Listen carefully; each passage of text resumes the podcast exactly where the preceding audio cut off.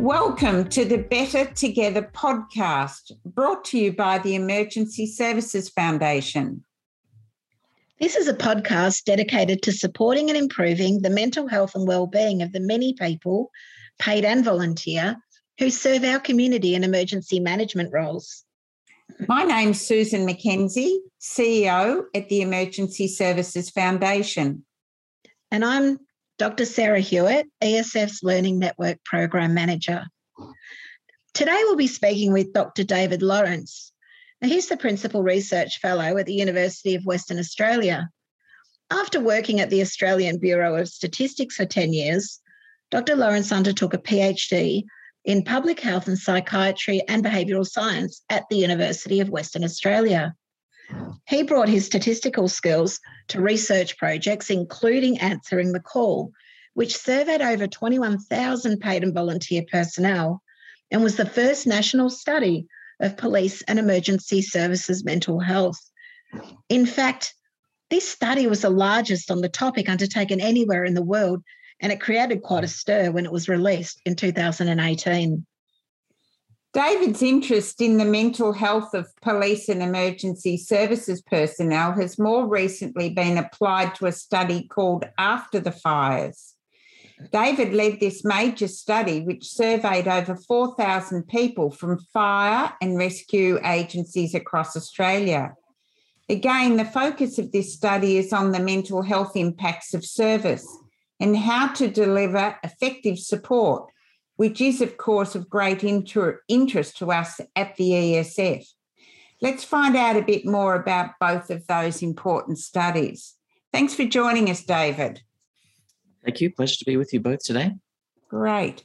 Now, the Beyond Blue Answering the Call study is absolutely central to everything we do at ESF. You know, when we talk about strategy, we say this is what underpins our work. Could you tell us how did that study come about? Well, it was a Beyond Blue initiative. As you know, Beyond Blue has been involved in workplace mental health uh, for many years. And quite a few years ago, we were involved with Beyond Blue and doing a uh, survey of doctors and uh, medical students. But uh, Beyond Blue started their emergency services uh, mental health program in about uh, 2015, I think, and uh, they developed a good practice framework, first of all, and then went on to fund the Answering the Call study. So the study was funded by Beyond Blue and a funding contribution from the Bushfire Natural Hazards Cooperative Research Centre. And what was that answering the call study trying to understand? So we wanted to find out what was the rate of uh, mental health uh, issues and mental health problems in uh, emergency services personnel, but we also wanted to look at suicide, self harming behaviours. But uh, we particularly wanted to look at uh, use of uh, support services, need for support services, the type of uh, help uh, that uh, people access, and issues around stigma and things like that, which are core to Beyond Blue's mission, of course, to see how we can better support people in the emergency services sector. And so, what did you do exactly? How did you collect the information? So, we worked closely with almost all the agencies in the sector. I think uh, 33 of uh, 36 agencies at the time agreed to participate in the study, which was uh, a fantastic level of cooperation across the sector. And we worked with the sector to uh, select samples of uh, employees and volunteers across ambulance, police, fire and rescue, rural fire, state emergency service uh, agencies across the country. And we also were able to uh, recruit a sample of uh, former employees from mainly police agencies. More difficult to identify former employees. Not all agencies keep contact with people after they leave the service. No, that actually, we're doing some work at the moment called Well Beyond, which is about people beyond service. And that's one of the things that we're saying is, for goodness sake, keep in contact with these people. Mm. Um, so, what were the key findings of answering the call? Well, it's the largest survey that's ever been done of mental health and well-being in emergency services uh, sector, and uh, I think we've established what the baseline rate of uh, mental health issues in the sector is. And I guess people weren't particularly surprised uh, to uh, find that uh, these are workplaces that are higher risk for uh, mental health issues. We found about uh, 10% of employees in the sector uh, met uh, criteria for probable PTSD and uh, even higher rates probably of anxiety and uh, depression. But what we uh, found uh, is that it's not just that uh, exposure to uh, traumatic events in the workplace and cumulative exposure to trauma negatively impacts on people's uh, mental health. It's about the culture of the workplace, about the culture of the organizations, the level of uh, support that we're able uh, to provide. And there's quite a lot of, uh, I guess, uh, negative attitudes towards mental health and well-being, uh, issues that we just don't talk about, I guess, skills that are missing from workplaces, and just, I guess, a culture of emergency services being fundamentally people who are there to help others and feeling that they need to be strong and not uh, need help themselves, that leads to many people waiting far too long to seek help when problems are, are developing. And that's when uh, we see significant uh, problems develop. So, if there are things that we can uh, do to try and uh, change that culture around uh, emergency services, I think that would be, be positive. It's an incredible study, isn't it, to have those agent that number of people and that number of agencies involved. It must have been like herding cats. it uh, certainly had its uh, challenges. That's, uh, I guess, one of the interesting features of the sector that it is uh, state based and there are a, uh, large number of agencies involved, so a large number of uh, permission processes, uh, consultation processes, many, many people to be consulted, lots of uh, fun with that. But uh, I think it's a strength and also, I guess, a limitation of uh, uh, the, the sector. I guess one of the issues we know around former employees in the sector is that unlike in defence, for example, where there is sort of a structure support uh, ex-military uh, personnel. We don't really have that uh, structure, and it is particularly difficult for state-based organisations. You know, if someone retires from uh, rural fire in Victoria and moves to uh, Queensland to be closer to their family, they are not even in the same state as the organisation anymore, and uh, we just don't have that structure in place to be able to support people once they've left their organisations. So were there any surprises in the findings from answering the call for you? I think it's a good uh, question. It's uh, a lot of people have uh, said to us, you know, what we saw in answering uh, the call. You know, it was just telling us that their lived experience of what uh, life in the emergency service is like. But at the same time, although it's not particularly a surprise that these are uh, higher risk professions, for mental health issues, it's something that we weren't really taking that uh, much uh, attention to. Like there was a uh, Senate inquiry going on at the time we were doing answering the call, and uh, a lot of people who gave testimony uh, to that uh, Senate inquiry did so before the results of the survey came out. I know that there was a lot of uncertainty in the testimony that was presented about just actually was there a higher rate of mental health issues in the emergency services sector? We definitively know that that is the case now. We have uh, unambiguous uh, data to uh, to demonstrate that that is the case. And while I guess it's not a surprise to people who work in the sector to know that that's uh, their lived experience of uh, of uh, life in the emergency services, we now have the official data for government to be able to say yes, this is an issue we need to to work on. I think for me personally, something that I think in hindsight makes sense, but that I had never really thought about before doing this uh, study was uh, the interplay between uh, trauma and uh, issues like PTSD, anxiety, and depression, and uh, bullying and management issues in the workplace. A lot of people who go through the workers' compensation process, for example, one of the complicating issues is that uh, from the agency's perspective, you know, people have to try and demonstrate uh, in workers' compensation that the uh, mental health issues that they're dealing with were work related. Uh, it often comes out that there's workplace conflict and uh, sometimes uh, workplace uh, bullying are issues that are raised.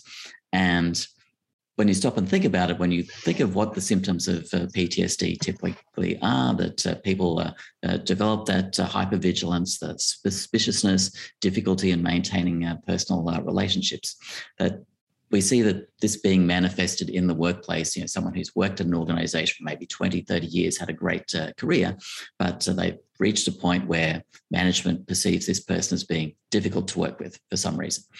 And they don't see that they're difficulty is coming from the mental health symptoms that they've developed because of all the work that they've done over many, many years. And it's misread, mistaken as being this person's difficult, this person's just hard to manage uh, in the workplace. And we don't seem to have that corporate knowledge of, you know, someone has been in the sector for such a long time and worked for this agency for such a long time. We know what this person is like, and we know when uh, their behavior has changed to be able to say, okay, this is uh, when a problem has started to, to develop. And I guess that's just because organization, you know, people are posted to different uh, uh stations or brigades, etc. You know, there's turnover in staff. And so it's difficult for the organization to keep that uh, corporate knowledge. But then I think it's raised in uh, my mind what can we do to uh, better equip people who are in management supervisory roles within the sector to be able to think of uh, these sorts of uh, uh, behaviors as signs that a person might be struggling in some way and could benefit from some sort of help rather than considering, oh, well, this is a person who's just difficult. This is a person who's hard to work with. That, in fact, that's fundamental to our Leading for Better Mental Health program um, that we spoke about in the last podcast. Is that we're, we're really working with people around that to understand that it's the workplace factors as much as the trauma that's the problem and the and the team leader or the manager's role and responsibility in influencing that culture um, is very interesting so mm. um, how have these findings for from answering the call that was released in 2018, so four years ago, two of those were basically non-existent. So let's say two years ago. Um, how have those findings influenced the sector nationwide? Do you think? Well, I think change certainly occurs slowly in government. Uh, we all know that, and uh, these are large organisations that uh, don't change uh, quickly or or overnight. But I think there have been some uh, positive signs. Uh, we did release the results from answering the call. in time for it to be incorporated into the Senate inquiry, and there were some positive recommendations that came out of that. One of the, I guess, big things that was just so obvious from the answering the call uh, data was just how many people who'd gone through the workers' compensation system and had really negative experiences of that, and how really important it was to uh, reform workers' compensation. We have already seen in a number of states that there have been some moves in that area. There have been uh, presumptive uh, legislation changes where uh, people don't have to prove that their uh, mental health injury occurred at work, that there's a, Uh, a recognition that these are high risk uh, professions for those sorts of uh, uh, problems uh, to occur. Um, it's too early to know how positive those changes are going to be, but that's uh, one positive thing that has happened. Beyond Blue did provide some support for all the agencies that participated in the study to develop and refine their mental health program programs, as well as the reports that we've made uh, publicly available. We did a report for each individual agency in the study and provided those uh, to them. So there have definitely been some uh, positive changes in uh, some of the agencies. And I know that the uh, National Resilience and Recovery Agency is working on a national action plan for uh, emergency services, uh, mental health, including volunteers. And we're eagerly awaiting that. And hopefully there will continue to be over time more positive things come out of that. It takes time to, to get change, as we all know. Yeah, absolutely. So I'm going to hand over to Sarah now to talk about your more recent study. Sarah? Yeah, we're also very interested in the recent study or the one you're still doing called After the Fires. Could you tell us a little about that research? How did that come about? So, the After the Fires uh, study came out of, uh, well, we had through answering the call, established, I guess, a baseline of what we uh, knew to be the uh, mental health uh, uh of uh, the, the, sector. And so uh, after the terrible Black Summer fires, we thought, well, there's an opportunity to build on that basis to see if we can look at what the specific impact of those fires and that response was. So we were fortunate enough to win some funding from the Medical Research Future Foundation from the Australian government to allow us to conduct that study. So this uh, study is uh, limited to just the uh, fire and emergency, rural fire and uh, state emergency services uh, sectors. And we know that uh, police and ambulance and other emergency services were involved as well. But with the amount of resources we had available, that's what we've been able to do with this study. Were they the the agencies? What states did they come from? So it's a, a nationwide uh, study, and we know Again, that, uh, nationwide. Yeah. there was uh, you know, a concentration of the uh, Black Summer fires on the East Coast, but it was also the case that uh, volunteers travelled from all over the country to, Yeah. to participate Yeah. in those fires. And that was you know, one of the interesting things that we found in the study was just how many people had volunteered to travel interstate and uh, fight those fires, and how much time and how much effort to so many volunteers put into the uh, the response, which was amazing, as we all know. Can I Oh, just ask there, Sarah? Sorry to Mm. interrupt. So the people, the 4,000 that you had in this study, were they recruited via the agencies? Yes, yes, they were. Okay. Mm, mm. So you spoke with anybody who had had turned out and helped in the response to the Black Saturday, uh, Black Summer fires, and who and what did you who did you speak with exactly, and what did you find uh, when you okay? So y- surveys, right? So you spoke with them via a survey, is that right? The study has uh, two components. So one is uh, national survey, and uh, that is conducted as an online uh, survey. We also have uh, conducted a number of uh, focus groups and individual interviews, so uh, one-on-one uh, discussions, mainly over Zoom because of uh, Yeah. difficulties uh, traveling due to the uh, coronavirus, to uh, give us uh, more perspective on uh, some of the issues as well. Yeah. Okay. So it had uh, two components: a qualitative and Yes. a quantitative. And what Yes. did you find? Um, obviously, two different things. You could sort of talk to that high-level statistical finding, and Mhm. also some of the more in-depth findings from the qual interviews. Yeah, absolutely. So we found that there were about 80,000 uh, personnel who were responding uh, to the Black Summer fires, and uh, about uh, 80% uh, were, were volunteers. Clearly, we have a very Wow. strong uh, dependence on, on volunteers. I think when we first started uh, the answering the call work, uh, and you know, that was only like five years ago, there was a feeling among some people. I don't know that it's ever really been true, but you know, some people felt you know the paid firefighters are the ones who do the really dangerous stuff, and uh, that uh, in the the worst situations, it will be the paid people who go in uh, first. And clearly, uh, that's not uh, the case. There is just, and with the Black Summer, it's just so uh, huge uh, the uh, requirement of what was uh, needed. Yeah. Yeah, Yeah. yeah.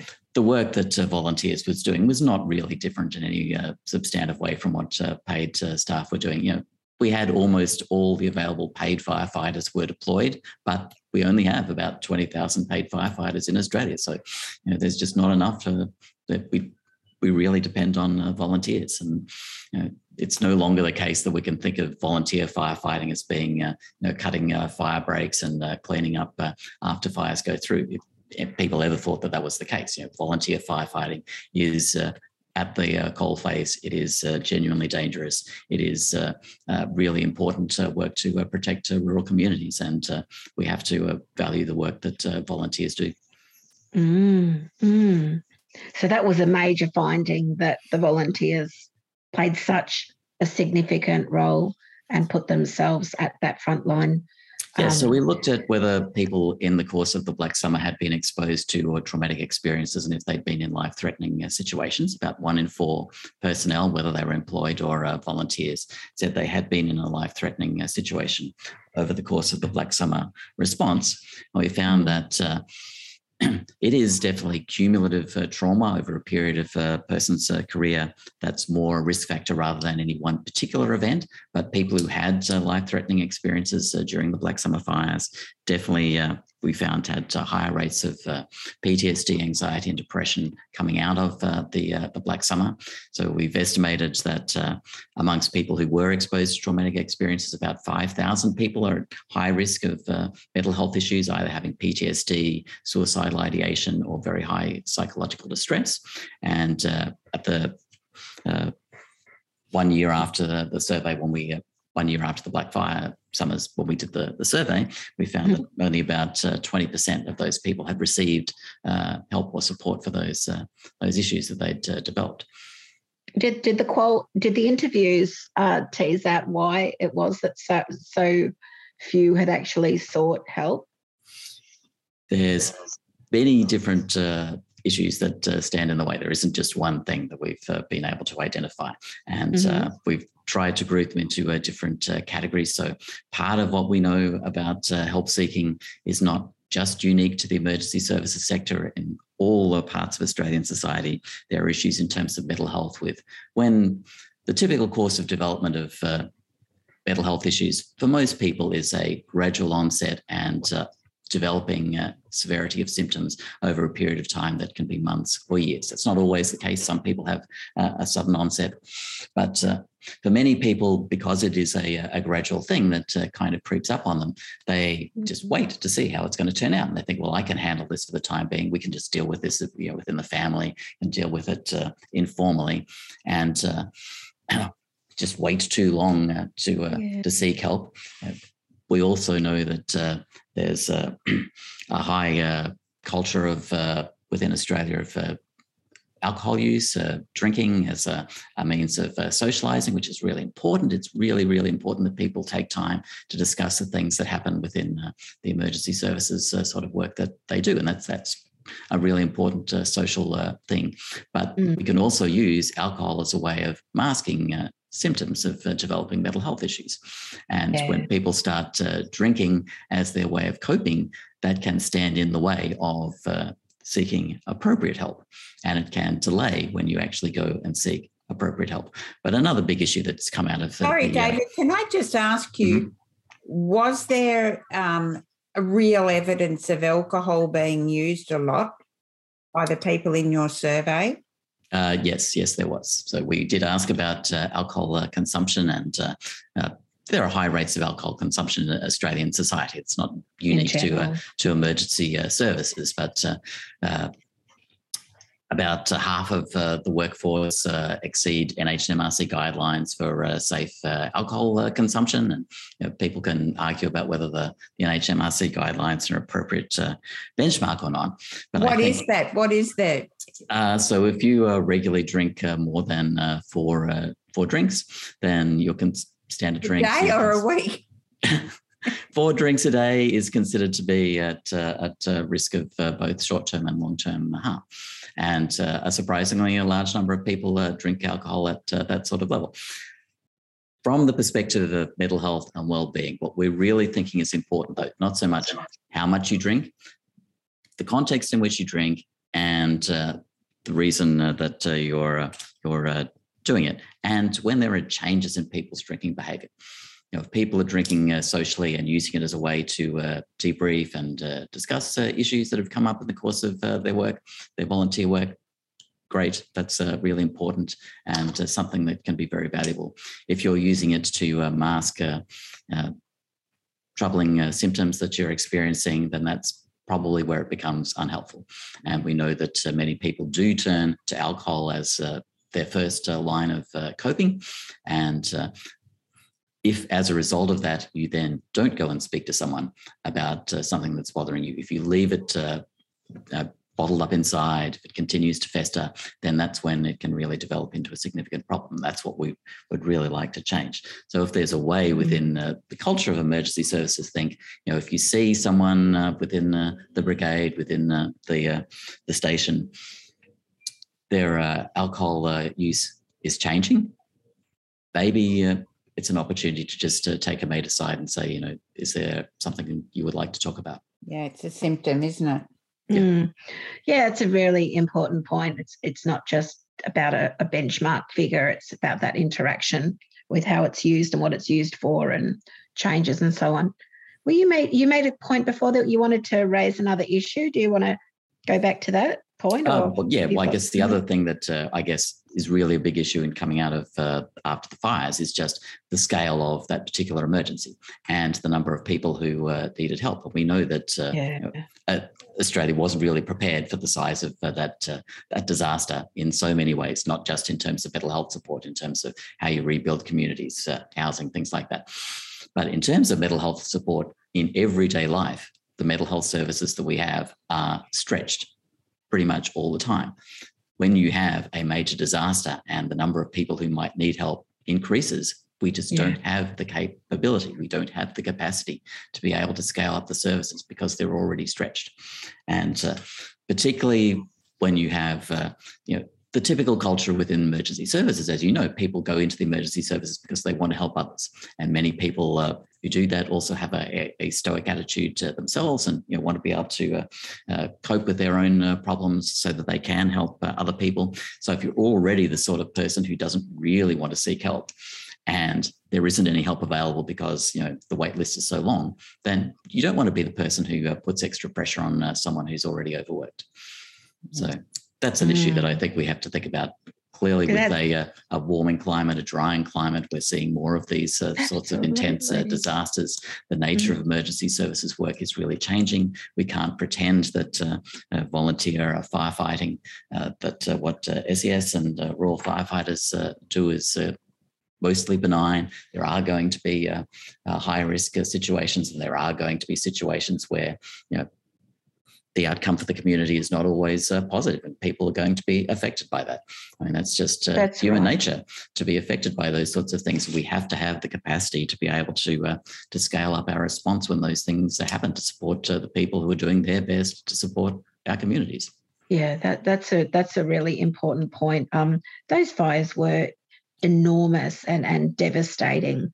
Um, just just unbelievable. But because COVID just came along so quickly after them, it's somehow um, faded in the public imagination.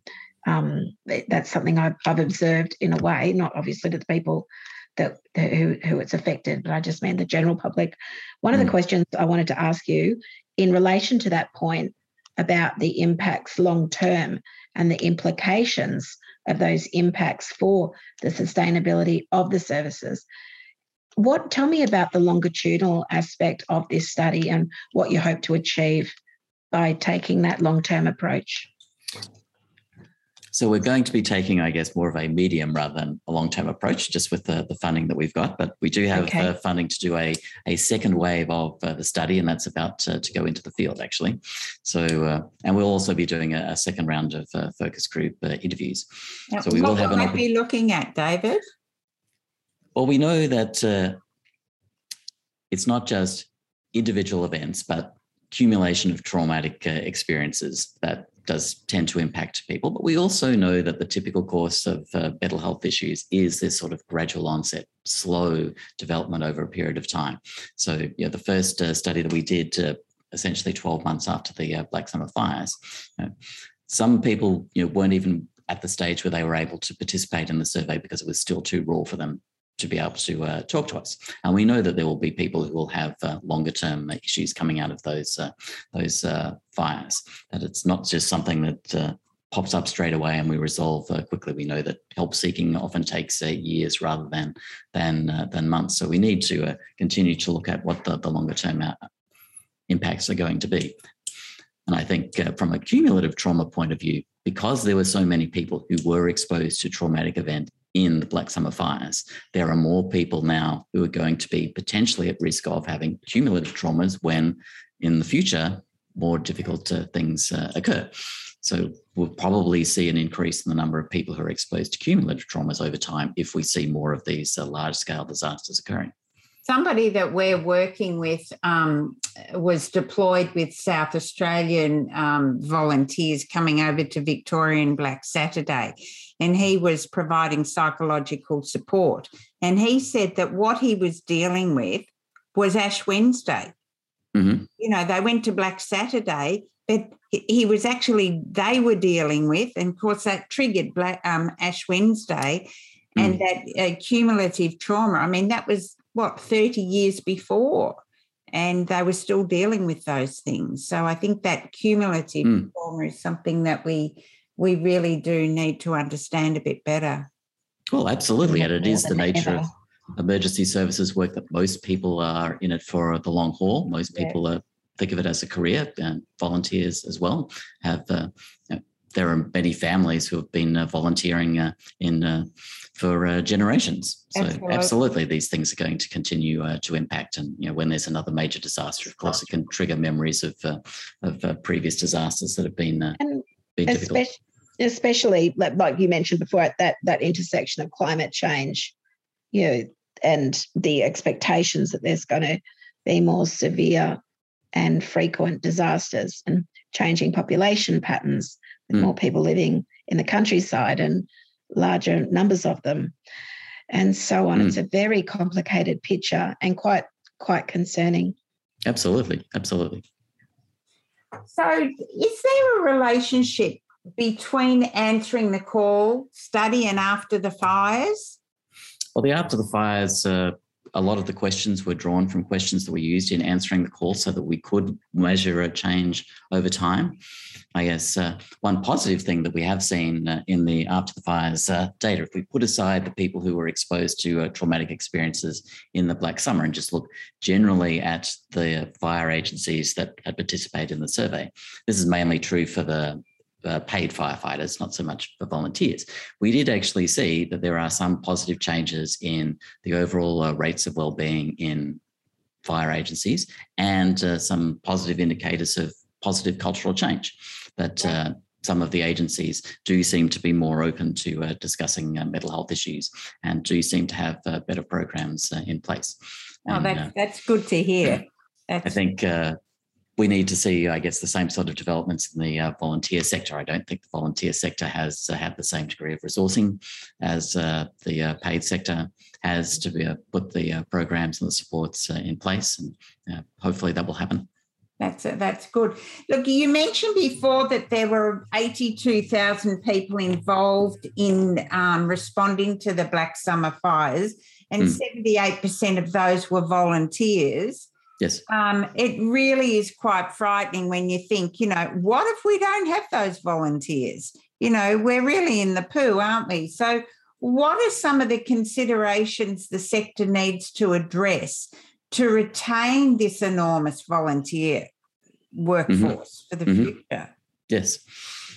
Well, one of the questions we asked in the, the survey was how did the experience of the Black Summer fires uh, affect your commitment to, to volunteering? And uh, do you expect to continue volunteering uh, in the longer term? And uh, we saw more people who had uh, said that it strengthened their commitment to, to volunteering than saying that uh, they've uh, changed uh, their uh, attitude in the other direction. So I think that's positive. I think one of the things that certainly came out of the focus group interviews in particular is people volunteer not so much because they have a particular commitment to an agency, but because they have such a strong commitment to serving their local communities. Yeah. And the sense that uh, people have of the impact that this has had on their communities has only strengthened uh, the importance of uh, maintaining those uh, volunteer connections. But I think we do still have to take some really important lessons out of this. We know that uh, volunteer work is challenging. We know that there are real uh, demands that are being placed on our volunteer firefighters and uh, emergency services personnel. We need to make sure that we have the support in place to be able to uh, give people what they need to be able to uh, manage with the uh, complexity and the intensity of the work that they're doing. And uh, I think we need to uh, uh, do more to ensure that the type of mental health wellbeing support that we're now providing in some of the, the paid agencies, if we can increase that level in volunteer sector as well, because otherwise we will be at risk of people uh, burning out, of people developing uh, uh, issues related to uh, cumulative uh, trauma over time if we aren't able to put those uh, same mechanisms in place. Well, that sort of, in a way, answered the next question I was going to say is that, you know, basically these studies are are really compelling evidence for improving mental health of the sector with a greater focus on prevention of injury.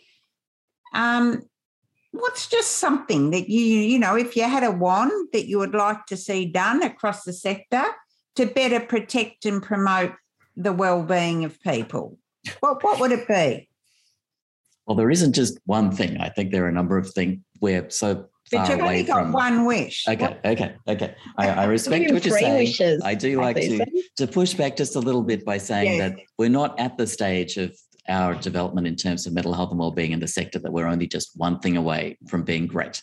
We're yeah. Still at a fairly early stage. There's a lot of things that uh, that we can do uh, from the prevention stage through to the uh, end stage uh, support. You know, workers' compensation changes that have come out of the survey they're really important, but they are at that uh, that uh, pointy end. We would prefer to see people not develop to that stage where they need to seek help from the workers' compensation system.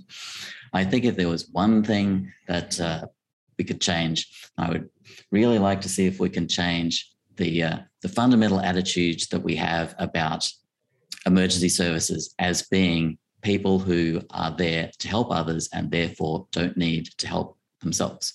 Mm. If we are able to say, you know, people go into the emergency services because they want to help their communities.